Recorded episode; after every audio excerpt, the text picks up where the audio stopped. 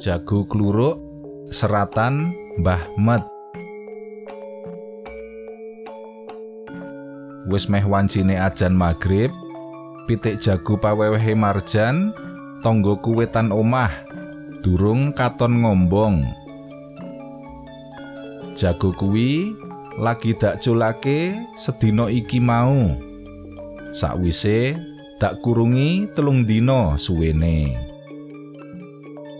Nalika pisanan arep ngeculake, apa sing dadi welinge bojoku wis dak tindakake. Ya kuwi kanthi luwih dhisik diubengake cagak kaping telu. Jarene minangka syarat supaya jagone cepet ngomah. Ora kleru ngandang menyang omahe tangga.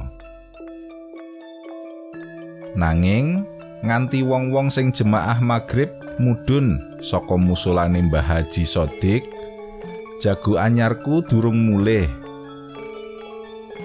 Sumelang jago lemu iku ilang, aku banjur trutusan turut mburi omah karo nggawa sentolop. Kabeh pojokane omah wis dak coloki. Gedhek, kepang blarak lan triplek tilas opo kae wis dak ubres. Ewa semono, jagoku meksa durung ketemu. Senengku banget-banget nalika Marjan menehi jago kuwi. Jer pancen klebu jago apik. Sejatine ora pati kejarak, aku oleh weh-wehan jago mau. Nalika semono, Marjan mentas bali saka kutha. Sak perlu tilik keluargane. Aku ngobrol ngalor ngidul ana ngarep omahe. Obrolan uga nyinggol babakan ngingu pitik, utamane pitik jago. Eh, lah kok Marjan menehake jagone marang aku supaya diopeni. Setahun kepungkur, Marjan dadi buronane polisi. Merga perkara adu jago dikanteni ngabotohan.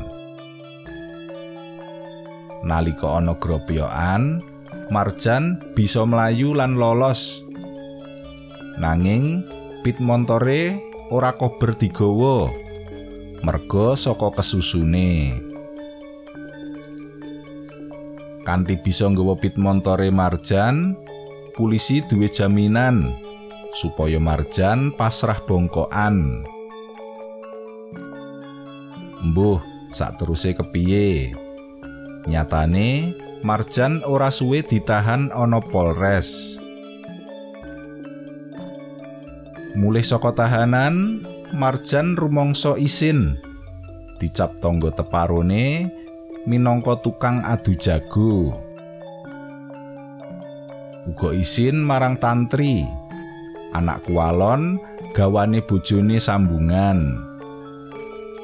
Mula Marjan pilih lunga saka ngomah golek gawean menyang kutha.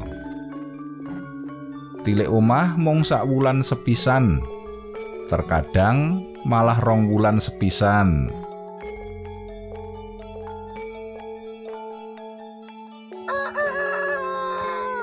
Kupingku nangkep swara jago kluruk. Saka rumangsaku, penere oleh sakwetane nggonku colok-colok. Aku leren sedelo karo niling-nilingake. Aku yakin yen kuwi kluruke jagoku.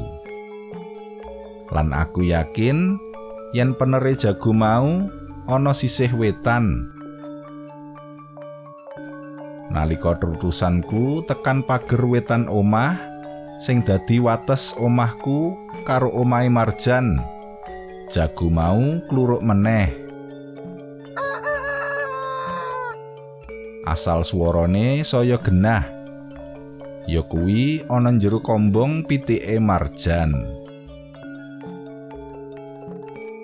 Welah, jebul bali menyang kandangi lawas batinku. Pre, aku arep goleki jagoku. Suarane keprungu ana kandange pitikmu. Kandaku marang Suprih, ya bojone Marjan. Lah napa ayame tumut ngandang wonten mriki?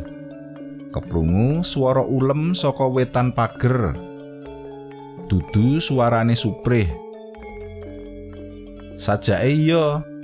Kuwi lho, jago pawewehe Marjan dek emben kae. Wangsulanku karo colok-colok pojok jero kandang. Ora suwe, aku krungu klesete sikil mara panggonanku. Tekane Suprih tak papak nganggo sorote sentolopku. Mripatku mlorok ora uwis-uwis. Awit aku lagi oleh sesawangan rada kemrampo. Upama kuwi mau woh pelem apa apel. Jebul sing mara dudu suprih nanging tantri mentas wae rampung adus.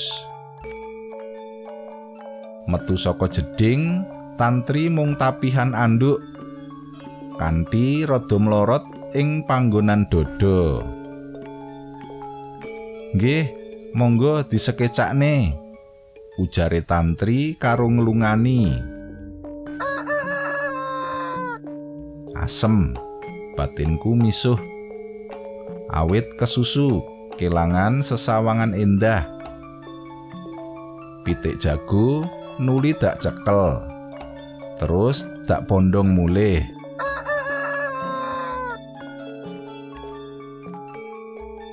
Sewengi tan bisa nendro. Gawang-gawang katon eneng netra. Wengi kuwi aku nembangake sakperangan cakepan lagu campursari sing wis kaluka. Kalagokake dening Pak Mantos almarhum. Pikiranku kagodha kaendahan sing diduweni tantri. Kenya ngancik dewasa. Wah, ngertiyo yen saben surup ana kaendahan kaya mangkono, aku ora kabotan. Saumpama kudu terutusan turut kombong pitike marjan. Mula kanggo gadang supaya aku bali. Marang kahanan surup kuwi ing dina candhake kanthi sengaja pitik jagoku tak tokake ora mulih. Senajan wektune saya wengi. Ngancik surup aku api-api terutusan menyang kombonge marjan. Nanging surup kuwi aku kecelik sing melu goleki pitikku dudu tantri nanging suprih jarine suprih tantri lagi tilik simbahe menyang desa asri udakara 15 km adohe. Nalika suprih jedul saka pawon atiku neratap weruh dandanane. Sajak wegah kalah karo tantri si anak wedok. Kaose ketat celana pensil rambute direbonding. Sing ora tau weruh antarane suprih karo tantri mbok menawa dikira Mbak Yu karo Adi. Tetek piadeke pawakane payudarane prasasat ora selewah nanging yen cedhak lan ditamatake bedane ana nggon garis-garis umur sing ngringgani pipine suprih. Aduh apa iki? Hi. Aloke suprih ora pati banter. Nanging gawe kagetku. Sajake ngemu rasa keweden uga rasa kamigilan ana apa pre pitakonku karo murungake nggonku goleki jago. Mbuh iki, hi. Ujare karo gidro-gidro. Tangane ngrayai sak kojur awak. Aku dadi bingung. Nyawang polai suprih kang kamigilan karo kirik-kirik. Kowe iki kena apa to, Pre? Suprih ora wangsulan. Malah saya ndodro anggone ngrayangi awake. Aku melu bingung. Mula sing dak tindakake banjur nyoloki sak kojur awake Suprih nganggo sentolop. Nalika sunare sentolop kepener nggon dadane Suprih, getih lanangku munggah lan umop. Saking kewedene, kira-kira wae wis ora gagas yen sentolopku nakal. Katitik dheweke katrem anggone ngrayangi awake. Kok kono sing sampeyan coloki? Kandhane Suprih sakwise rada katok anggonku nyoloki perangan dadane. Lah sisih endi?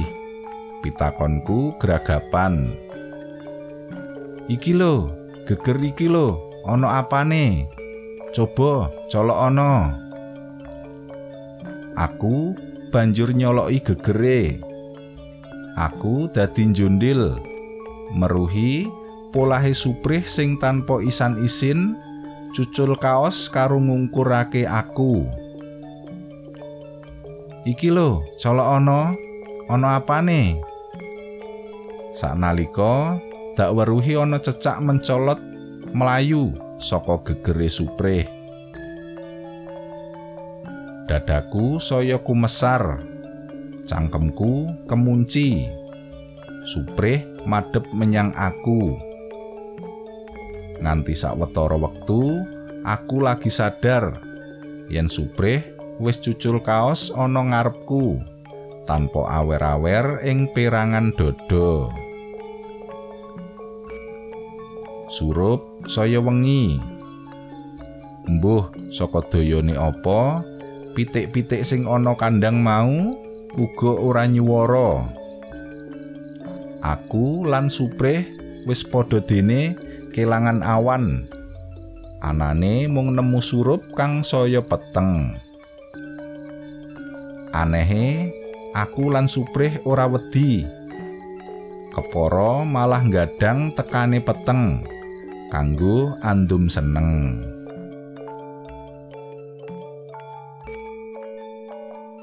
Udakara telung sasi candhake ing RT ku ana sasmita kang wis suwe dianggo tengeran masyarakat.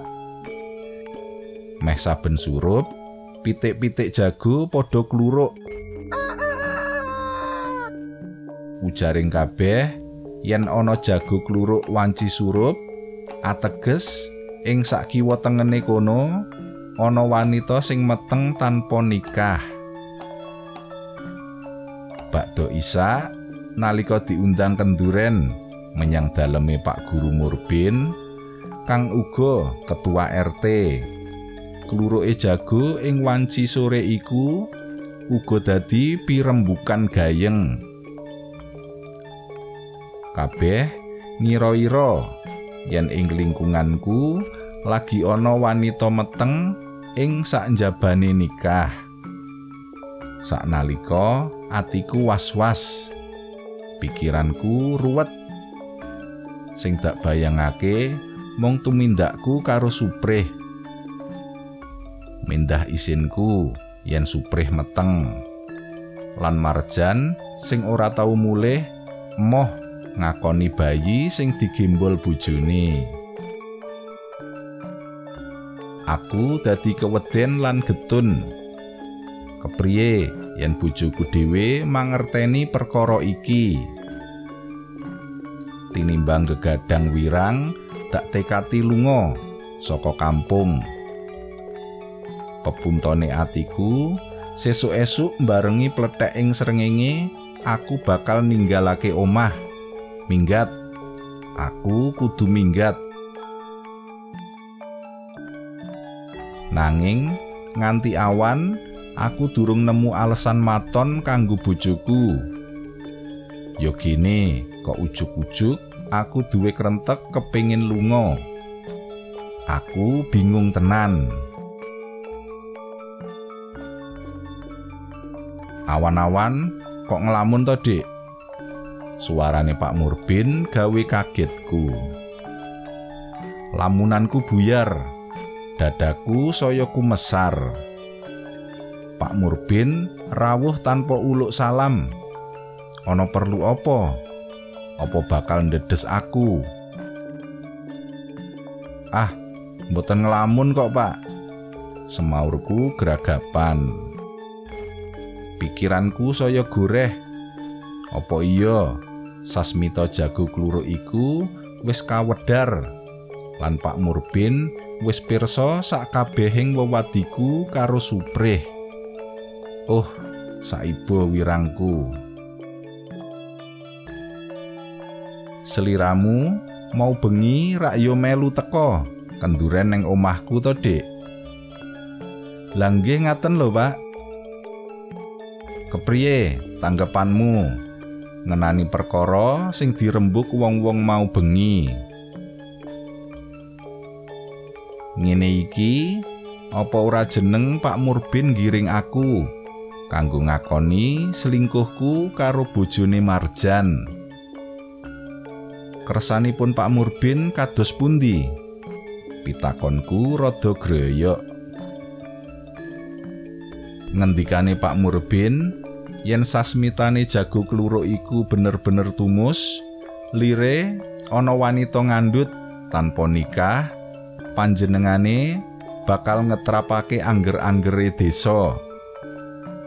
Ya kuwi sok sapa sing rusak pager ayu, wong mau bakal ditundung lunga saka lingkungan. Jantungku saya nitir. Rasa wediku saya ndadi. Aku wis bisa maca arah ngendikane Pak Murbin. Apa Pak Murbin sengaja ngendika muter-muter? Karben aku ora kaget. Seliramu rak ya sarujuk karo angger-angger mau to, Dik. Aku rada jenggirat, ora sanggup mangsuli. Bisaku mung blingsatan. Kok sajak bingung, ana apa to, Dik? Apa seliramu wis pirsa? Sopo pawongan sing tumindak ngrusak pager ayu kuwi? De de de dereng, Pak. Weleh, mosok tonggo cedhak nunggal pager ora nyawang. Sinten to? Pitakonku tumambuh. Kuwi lho, etan dalem panjenengan si tantri kuwi rak meteng nanging durung nikahan. Aku kaget. Gek kali sinten? Karo marjan bapak iku walon ces. Sirahku kaya digrujuk banyu es. Sakala padang jinglang kaya panyawangku dak dudut rokok dak sumet njur tak sedot. Tak kempus keluke mumbul. Nututi mega ana awang-awang. Mlaku ngulon parane. Nyusul surup ngenteni unine jago kluruk